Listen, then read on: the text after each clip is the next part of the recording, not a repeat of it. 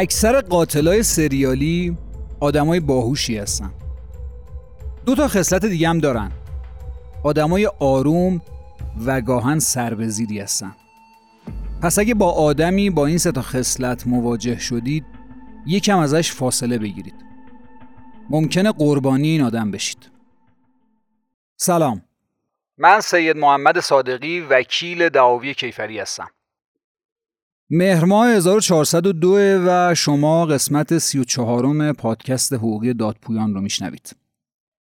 تو این قسمت من خیلی نمی‌خوام وارد جزئیات پرونده بشم. اطلاعاتش توی اینترنت هست، فیلم ها ساخته شده در موردش و مستندی به نام مهین که حتما بهتون توصیه می‌کنم این مستند رو ببینید. کامل صحنه های بازسازی قتل و اتفاقاتی که تو پرونده افتاده رو کامل برای شما تشریح می‌کنم. من بیشتر می‌خوام در مورد شخصیت این آدم صحبت کنم و اتفاقاتی که باعث شده این قتلای سریالی توی ایران اتفاق بیفته. یه پزشک ایتالیایی هست به نام لومبروزو که جرمشناس هم هست و در مورد مجرمین میگه ما چند مدل مجرم داریم. مجرم بلفتره مجرم به عادت اتفاقی و غیره. یه سری آدما رو مجرم بلفتره می‌دونه. یعنی اینکه اصلا اینها مجرم زاده میشن. یه سری خصلتان براشون میگه حتی میگه در ظاهر همین آدما متفاوتن. فک جلو اومده ای دارن مثلا پیشونی برجسته ای دارن و یه سری این خصوصیات ها شبیه اون آدمای ناندرتالی که قبلا در موردشون شاید مطالعه کرده باشید. قاتل این پرونده ای که من می‌خوام برای شما در موردش صحبت کنم به نظر من یک قاتل بلفتر است. نظریه لومبروزو شاید دیگه اعتباری نداره از نظر جرم شناسا ولی با وجود این آدم به نظر من این نظریه دوباره زنده میشه و حیات پیدا می‌کنه. مجرمی که مجرم به دنیا میاد و مجرم هم میمیره. شاید یکی از جذابترین پرونده ها و شاید بگم جذابترین قاتلای سریالی همین آدمه. به خاطر هوش بالایی که داره برنامه ریزی که می‌کنه و مدل رفتاری این آدم کلا توی زندگیش. آدمی که وقتی داستانش رو میشنوید شاید ساعتها و ساعتها شما رو توی شک فرو ببره. واسه همین توصیه می‌کنم حتما فیلماش رو ببینید. به این علت که بعد از دیدن فیلم ها فکر کنم نظرتون یه ذره به موضوع قتل عوض میشه. داستان این قسمت ما در مورد یه شخصی به نام مهین قدیری. اولین قاتل سریالی زن ایران. مهین قدیری سی و اندی بیشتر زندگی نمی‌کنه. ولی اتفاقایی تو ایران رقم می‌زنه که خوندن پروندهش می‌تونه خیلی به ما آگاهی بده و نگاه ما رو به موضوع قتل عوض کنه. این آدم دو تا دختر داره که یکیشون معلوله و یه همسری که معتاده. 14 سالشه که شوهرش میدن و میره سر خونه زندگیش. مشکلات توی زندگیش الا ماشاءالله. شاید و یکی از مهمترین مشکلاتش موضوع فقر باشه. این آدم با خانوادهش به مشکل می‌خوره مادرش یه آدم متمولیه تقریبا بی پول نیست ولی کمکش نمی‌کنه. وارد زندگی شخصی و زناشویی خودش هم که میشه شوهری نیست که کمکش بکنه و تکیهگاهش باشه. بچه هاشم که به دنیا میان یکیشون فلج هستش و همه این مشکلات باعث میشه که مهین ذات خودش رو نشون بده. علاوه بر همه اینها یه کلاهی هم سرش میره اینکه یه نفر ازش پول می‌گیره برای اینکه مثلا براش وامی جور کنه و از این کارا و اون پولش هم از بین میره. سرش کلاه میره خلاصه.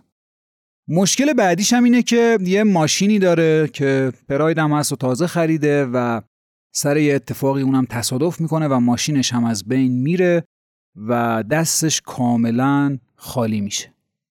اون موقع است که یواش یواش به فکر این میفته که اون چیزی که واقعا باید نشون بده تو زندگیش رو نشون بده.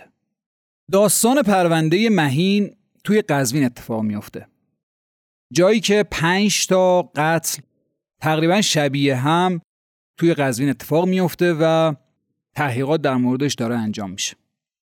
قبل از این قتلا یه پیرمردی توی گونی زیر پل توی خیابون پیدا میشه. یه آدمی که دست و پاش بسته شده خفه شده و زیر پل هست. تقریبا 23 روز بعد از قتل البته پیدا میشه. اول مهین این رو گردن نمی‌گیره تو اعترافاتش ولی بعد اینکه دیگه حالا موضوع ذره رسانه‌ای تقریبا شده و دیگه به همه چی اعتراف کرده نهایتا این قتل رو هم گردن می‌گیره و در موردش توضیح میده. توی بازسازی صحنه قتل میگه که این پیرمرد صاحب خونه ما بودش. به من نظر داشت. هی به من میگفتش که چرا شوهرت که معتاده رو طلاق نمیدی زن من بشی. منم هی از دستش فرار می‌کردم. میگه روز قتل با همدیگه رفتیم بانک و من فرم بانک رو براش پر کردم با دست خط خودم چون اون سواد نداشت و من می‌تونستم بنویسم نوشتم براش و دو میلیون از بانک گرفت اومدیم سمت خونه. من تو خونه بودم داشتم لباسا رو پهن می‌کردم که دیدم که اومد و وارد خونمون شد. یه خونه دو طبقه است که با هم زندگی می‌کردن. وارد خونه شد من باش درگیر شدم چند بار زدمش از پلا پرتش کردم پایین بعد رفت سمت خونه خودش طبقه بالا منم دویدم دنبالش و زدمش. من می‌خواستم اونجا برگردم نمی‌خواستم بکشمش.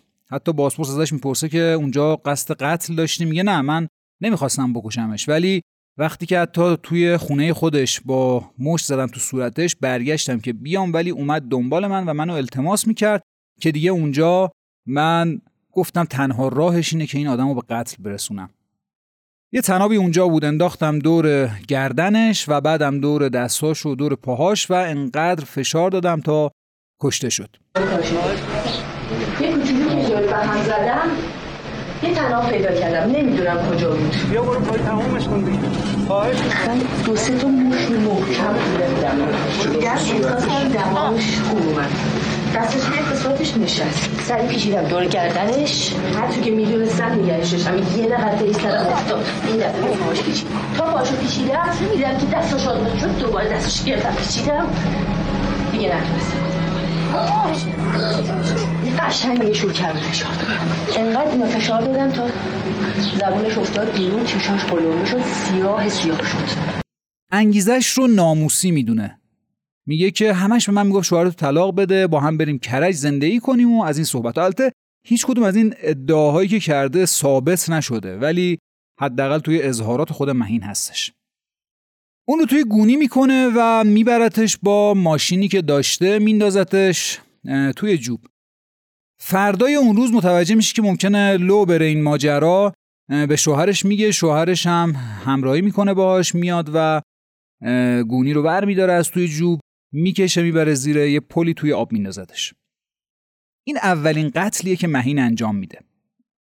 چند تا اتفاق عجیب توی این پرونده میفته همین پرونده قتل. اینه که خیلی علت ها وجود داشت که مهین قاتل این پرونده است. چون اولا اینکه خود مهین رفته بوده بانک با این آدم و خود دست خط مهین وجود داره توی بانک.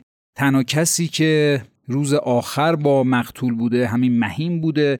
و اینکه عینک این پیرمرد صاحب خونه توی خونه بوده در صورتی که خب این پیرمرد بدون عینک جایی نمی‌رفته و وقتی پلیس میاد تحقیقات می‌کنه نمی‌بینه که این عینک توی خونه هستش و باید می‌فهمید که قتل توی خونه اتفاق افتاده جنازه جای دیگه کشته شده. خب تنها کسی که می‌تونسته مزنون به این قتل باشه همین مهین بوده. خیلی دلایل وجود داشته برای اتهام قتل. ولی خب این موضوعات توجه نمیشه بهش توی پرونده و نهایتا یه تحقیقات خیلی نصف نیمه ای از مهین میشه و رفع اتهام میشه.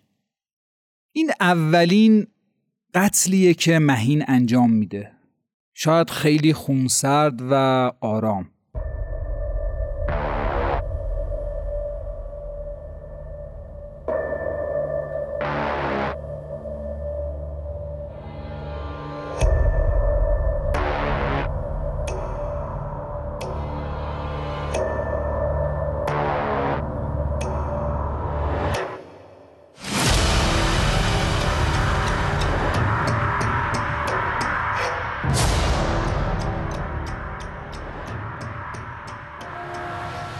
جزء اولین فشارهای روانیه که تقریبا به صورت جدی روی مهین هست. قبلش هم هست. با خانوادش هم مشکل داره. مادرش همراهش نیست. ارسیه پدریش رو یه جورایی به مهین نمیده و مشکلات اولیه از اونجا شاید شروع میشه. بعدم که ازدواج می‌کنه و شوهرش که آدم معتادی هستش و به قول تکیهگاهش نیست و بعدم بچه معلولی که به دنیا میاره. همه اینها مشکلاتی که این توی زندگیش داره تا اینکه می‌رسه به نقطه‌ای که حالا یه پیرمردی هم به عنوان صابخونه میاد و از این پیشنهادهای شاید بیشرمانه بهش میده و دیگه اون انرژی مهین آزاد میشه و می‌فهمه که الانه که باید من دست به قتل آدم ها بزنم. چند روز بعد همین ماجرای قتل با یه ماشین پرایدی که داشته و داشته با اون ماشین توی آموزشگاه رانندگی آموزش می‌داده و یه شغلی داشته و بالاخره کاری می‌کرده. ماشین چپ می‌کنه و دو میلیون خسارت می‌بینه. ماجرا برای سال تقریبا 85 هستش و خب این رقم رقم بالاییه برای این آدم که دستش به قول معروف به هیچ جا بند نیست پولی نداره. و دومین مشکل جدی برای مهین پیش میاد. بعد از قتل این پیرمرد و از بین رفتن ماشینش و اون خسارت سنگینی که ماشین بهش زده و گفتیم که یه نفری هم بهش گفته که آقا پاشو بیا پولی بیا پیش من و من باش کار کنم بهت سود بدم و از این صحبت ها و اونجا هم پولش رو بردن همه اینها باعث میشه که این آدم بره سراغ این که از یه جایی کسب درآمد کنه. شاید اینجا می‌تونست تنفروشی بکنه و نکرد. اینا همه اتفاقاتی که تو پرونده می‌تونست بیفته و همین برای من خیلی ماجرای مهین رو عجیب می‌کنه.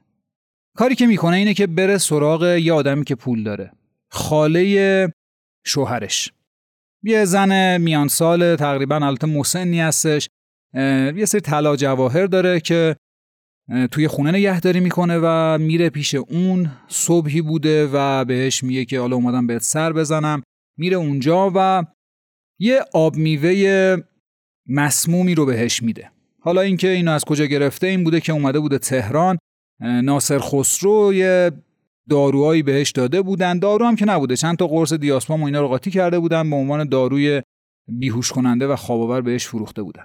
حالا اینجام خیلی موضوع جالبیه. این که سر همین ماجرام سرش کلا رفته. یعنی یه سری قرص اومدن پودر کردن بهش دادن و به عنوان یه قرص خارجی و یک داروی خارجی بهش فروختن. این رو از ناصر خسرو می‌خره. و میاره و برنامهش رو بر مبنای همین مسیر پیش میره. یعنی یه الگو برای خودش درست می‌کنه. میگه که الان من می‌خوام آدم ها رو بکشم چیکار کنم؟ من زنم شاید خیلی هم زورم نرسه واسه همین بیام اول بیهوششون کنم و بعد خفشون کنم. واسه همین میاد خونه خاله شوهرش. جایی که خاله آشناش بوده نیاز به درگیری جدی نداشته. اونجا می‌خواسته قرصی بخوره خاله. و بهش میگه که بیا با این آب میوه بخور. قاعدتا اونم اطمینان می‌کنه آب میوه رو می‌خوره دم سفره میفته و روسری خاله رو ور میداره دور گردنش میشه و خفش می‌کنه. خیلی جالبه که همون لحظه میگه ازش می‌پرسه طلاهات کجا؟ اونم یه آدرسی میده و آدرسی که خاله داده بوده رو میره زیر دراور بوده اونجا رو باز می‌کنه و طلاهای خالش رو می‌بره. اینجاییه که می‌تونسته سرنخ جدی باشه برای پلیس بعد از کشف این جسد. چون یه نفری به نام مهین در اتهام به قتل اون پیرمرد وجود داره. حالا یکی از فامیل هاشون هم تقریبا که سببی هستش فوت کرده و به قتل رسیده. حالا می‌تونسته که این آدم اتهام اصلی پرونده باشه. ولی متاسفانه پلیس حالا پیگیریایی نمی‌کنه اون موقع و باز هم مهین قصر در میره از این قتل. اینجا دیگه مهین برای خودش یه الگو تعریف کرده. اینکه من اول آدم ها رو یه ذره ضعیفشون بکنم بتونم باشون مقابله کنم. و بعدم حالا با ترفند خودم با روسری خودشون با یه تنابی بتونم اونا رو خفه بکنم. چند روز بعد قتل بعدی مهین اتفاق میافته. یعنی جایی که توی آزمایشگاهی بوده وقتی میاد بیرون یه پیرزنی هم اونجا تو آزمایشگاه بوده بهش میگه که من میرسونمت. میبرتش وسط راه بهش یه دونه آب میوه میده آب میوهی که گفتیم توی همین پاکت های معمولی با سرنگ تزریق کرده بوده اون داروی بیوش کننده رو و بهش میده و اون زن هم اون دارو رو مصرف می‌کنه اون آب میوه رو مصرف می‌کنه و خودش هم میگه که من جلو نشونده بودمش و هی میافتاد روی من و من موقع رانندگی بالاخره اذیت می‌شدم. و خلاصه بردمش یه جایی و با تناب خفش کردم. چون روز بود نمی‌تونستم ببرم جایی بندازمش واسه همین تا شب پرسه زدم توی خیابونه حتی شیشه های ماشین رو با روزنامه پوشونده بوده کسی نبینتش و بعد می‌بره توی پارک میندازه. تو همین حین و بین اتفاقا دو نفر موتور سوار میان می‌بینن. مهین رو یعنی یه زن جوانی رو با یه پیرزنی که خواب بوده و بهش میگن چیه؟ یه سری سوال جواب میشه و رد میشن میرن. و اون موتور سوارا هم در دادسرا احضار میشن ازشون تحقیقات میشه ولی خب خیلی اطلاعات کاملی نداشتن. همونجاست که حالا پلیس دستور میده که هر چی رنو حالا رنگش هم بدبختی اون دوتا جوون نمیگن. میگن هر چی رنوه که زن سوارشه رو خلاصه رصد بکنه. یه مدت رصد میشه ولی پیدا نمیشه که اگر اونجا رصد می‌کردن رنو پنجای قدیمی رو که یه مثلا راننده زنی دارد و با حالا یه چیزهایی می‌شد ازش کشف کنی شاید قتلای بعدی اتفاق نمیافتاد ولی اینجا شاید یه ذره اهمال میشه توی تحقیقات. نهایتا قتل بعدی تقریبا 20 روز بعد اتفاق میفته جایی که میره یه امامزاده به نام امامزاده چهار انبیا و اونجا یه تومه دیگه رو پیدا می‌کنه. باش صحبت می‌کنه و میبرتش وسط راه بهش یک آب میوه مسمومی میده و با همون کیفیت خفش می‌کنه.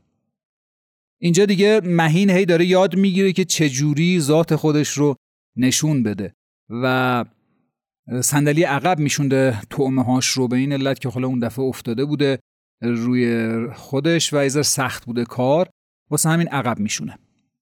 بعدم میبرتشون یه جایی دور از حالا چشم و انظار مردم و اونجا توی پارک میندازتشون. همه انگیزه برای قتل فقط مالیه یعنی می‌رفته و دم حالا اون امامزاده وامیستاده نگاه می‌کرده ببینه کی طلا جواهر بیشتر داره دستش پرتره. یه جایی حتی خودش تو اعترافاتش میگه من می‌دیدم این زن صاف صاف را میره. انقدر طلا بهش وصله که شق و رق داره را میره. خب می‌گفتم این گزینه بسیار خوبیه برای این کار. یکی از قربانی های این آدم و تعمه های این آدم حالا اگر درستتر بگیم این بوده که همون امامزاده سوارش می‌کنه وسط راه میاد و بهش آب میوه تعارف می‌کنه اون زن نمی‌خوره. خود اون زن میگه که من تو رسانه ها شنیده بودم که یه زنی داره این کارا رو می‌کنه و خلاصه هشدارایی که پلیس داده بود. ولی مهین آدم باهوشیه. ازش وقتی سوال می‌کنن میگن که آیا می‌دونست که تو می‌خوای بیهوشش کنی و بکشیش؟ میگه نه نمی‌دونست. فقط آب میوه دوست نداشت. خیلی آب میوه دوست ندارن. و این آدم مشکوک میشه و به مهین میگه منو پیاده کن. و یه جایی خلاصه نزدیک خونش پیادهش می‌کنه. حتی مهین میگه من اینجا ولش نکردم وسط راه بلکه بردمش دم خونش. پس معلومه که این آدم نترسیده بوده از اینکه من می‌خوام این آدمو بکشم. واسه همین پیاده میشه از ماشین مهین و میره اداره پلیس و میگه که آقا مشکوک اینجوری وجود داشت و من اومدم اینجا گزارش بدم. گزارش میدن یه چهره نگاری هم از مهین می‌شود که یه ذره تشابه هم داشته با مهین. اینجا یه ذره شاید اتفاقیه که مهین رو گیر میندازه. وقتی که می‌بینن دم امامزاده تعمه ها دارن میرن و تبدیل به قربانی میشن میرن دوربین می‌ذارن. پلیس اونجا رو دوربین می‌ذاره و از اداره آگاهی تهران هم می‌خوان که برای بررسی پرونده قتل بیاد و تحقیقاتش رو شروع کنه. چون خود قزوین تواناییش رو نداشته. خود مسئولین هم اون روز میگن. میگن ما نمی‌تونیم این رو بررسی کنیم و به نتیجه برسیم شما بیاید الان یک پیرمردی به قتل رسیده. تقریبا سه نفر دیگه هم به قتل رسیدن. بچه های تهران میان اونجا و اولین کار اینه که پرونده رو بازخونی بکنن ببینن ماجرا از چه قراره دلایل چی هستش. توی صحنه جرم هم خیلی دلایلی وجود نداره فقط اینه که اینا شباهت به هم دارن. البته خیلی ماجراها این وسط هست که گفتن شاید حوصله شما رو سر ببره. اینکه بچه های دادستانی و آگاهی میشینن با همدیگه کارگروه تشکیل میدن تا اینکه برسن به این نقطه که اول این قطع سریالیست و یه سری پارامترهایی که شبیه همه رو به همدیگه به قول معروف متصل کنن و برسن به یه شخصی به عنوان قاتل. نهایتا این دوربینا توی محل امامزاده گذاشته میشه. خیلی جالبه. علت دستگیری چی هستن؟ علت دستگیری اینه که یکی از بچه های پلیس راهبر که میره اونجا و می‌خواسته دوربینا رو چک بکنه ماشینش اونجا جریمه میشه. و متوجه میشن میگن آهان حالا که ماشین این آدم جریمه شده در امامزاده ممکنه ماشین مهین هم یه زمانی اونجا جریمه شده باشه. بررسی می‌کنم می‌بینم بله دقیقا سال 88 هستش و یه ماشین رنوی زردی جریمه شده. خیلی جالبه.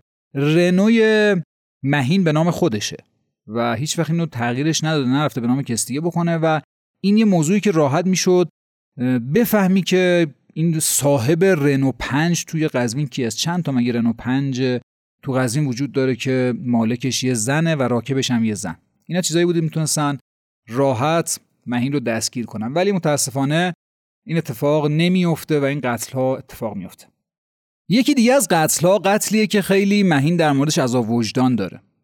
مهین آدم باهوشیه و تلاش می‌کنه که با کمترین استکاک با مقتول اون رو بهش آسیب بزنه و به قتل برسونتش. یکی از کسایی که سوارشون می‌کنه و بهشون داروی خواباور و داروی بیهوشی میده وسط راه این داروی بیهوشی روش اثر نمی‌کنه و بالا میاره و لحظه که داشته بالا می آورده مهین میره سراغش یعنی میره سمت عقب خودرو و یه کیسه پلاستیکی می‌کشه روی سرش و با چسب میچسبونتش. و وقتی که می‌بینه که این آدم هنوز بیداره و نخوابیده نمی‌تونه و داره مقاومت می‌کنه سنگ ور میداره و با سنگ محکم چند تا توی سرش می‌زنه. تو صحنه بازسازی قتل کاملا مشخصه و پلاستیک که رو سرش کشیده شده و خونالوده و این خیلی مهین رو اذیت کرده این قتل. به این علت که میگه من کسایی که داشتن دست و پا می‌زدن رو نمی‌تونستم بکشمشون. برام سخت بود. این خیلی چیز عجیبیه. نهایتا اون هم گردنبندش رو دستبندش رو و حاله وسایلی که داشته رو باز می‌کنه و از اون هم سرقت می‌کنه. خیلی عجیب شخصیت این آدم. یه جا به بازپرس خیلی با توانمندی میگه آیا بازپرس دیدی من چجوری وکیومش کرده بودم؟ اصلا این ادبیات این آدم ادبیات یه آدم معمولی نیست. یه شخصیه که شاید می‌تونیم بگیم با توانایی بسیار بالایی با قدرت ذهنی و با یه ذهن برنده داره اصلا. کارهای خودش رو پیش می‌بره. حتی فکرم نمی‌کرده دستگیر بشه. یه ذره اشتباهات داشته. یه جاهایی ساده لوحی های خیلی عجیبی کرده ولی فکر نمی‌کرده. این قتل اتفاق میفته پنج تا زن و یک مرد رو به قتل میرسونه. و به اتهام 6 فقره قتل پرونده تو دادسرا تحقیقات میشه. جلسه رسیدگی خیلی طولانی هم توی دادگاه داره که وقتی میارنش توی دادگاه کیفری اونجا چادر سرش بوده و رو صورتش کشیده بوده و خیلی از اولیای دم میگن آقا این رو سر این چادر رو بردارید از رو سرش ما ببینیمش. خیلی توهین می‌کنن بهش خیلی درگیری میشه توی جلسه. ولی با اقتدار مهین توی دادگاه خطابه قرایی می‌خونه صحبت می‌کنه. طلب بخشش می‌کنه یه جاهایی و به دادگاه میگه که به همه مردم و دادگاه میگم که تلاش بکنن که مهین دیگه ای تو این مملکت زاده نشه.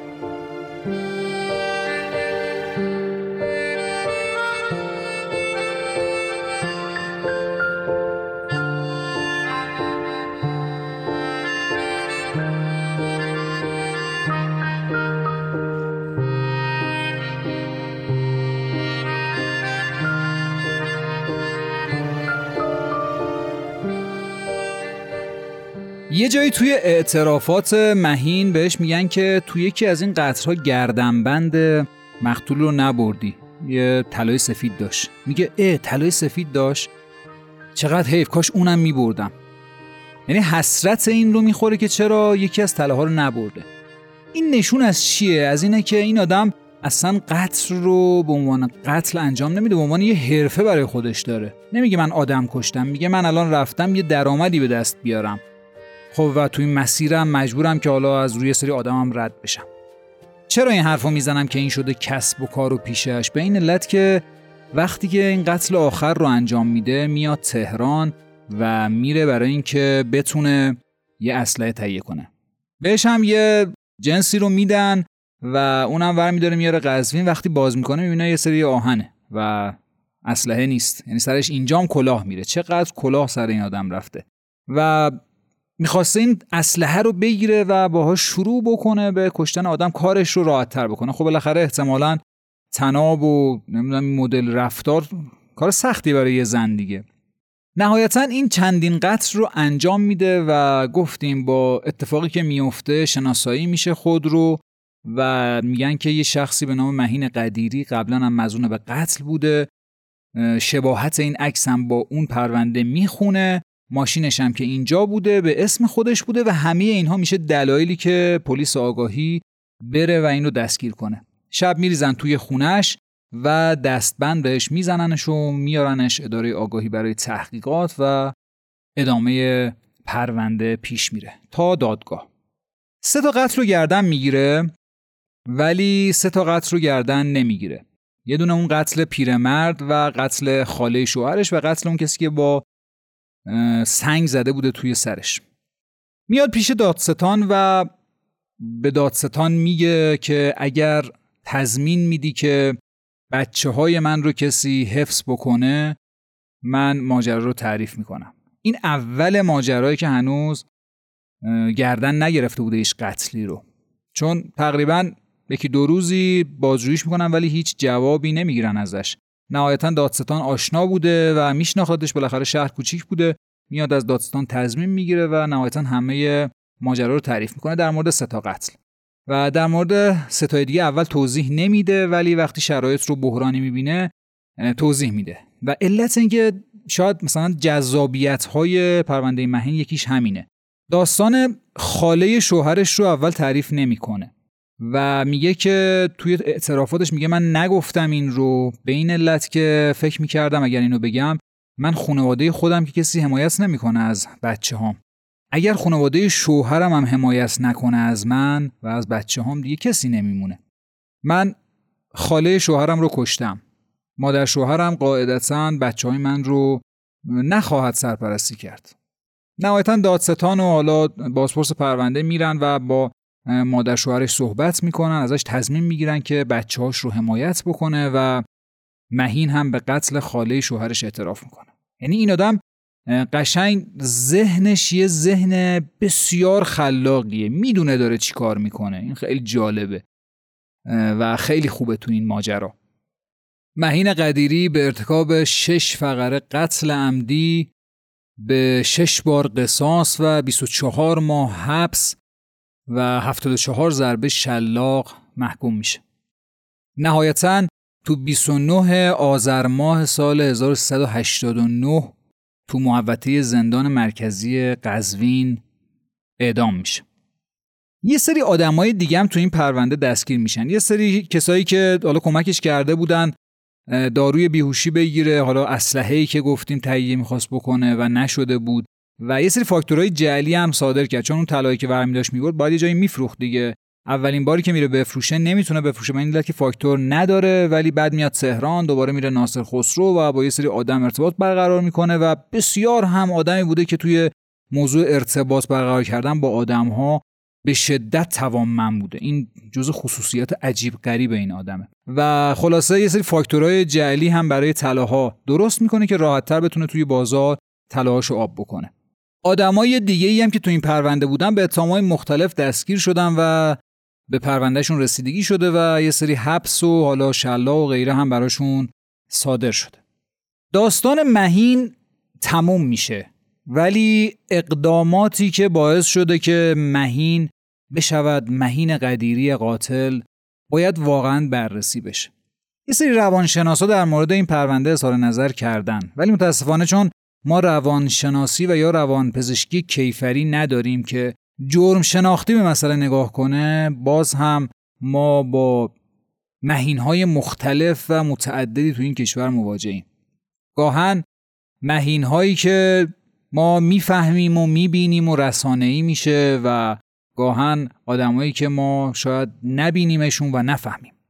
یه موجر یا مالکی که فشار به مستجرش میاره که بلندش کنه یا پول زیاد بگیره و همین باعث میشه که اون آدم از درون در خودش و خانوادهش تخریب بشه و دست به جنایت هایی بزنه که شاید اسمش رو ما قتل نذاریم ولی آینده یه خانواده رو از بین ببره. آدمایی که تو این مملکت کلاهبرداری می‌کنن و جرائم مختلفی انجام میدن. شاید همشون مثل مهین تناب ور ندارن یکی یکی آدم رو خفه کنن. ولی خیلی بدتر از مهین آدمها و بچه های زیادی رو می‌کشن. فیلم مهین رو توی دادگاهش ببینید. خیلی عجیبه. میگه که من ازتون خواهش می‌کنم التماس می‌کنم.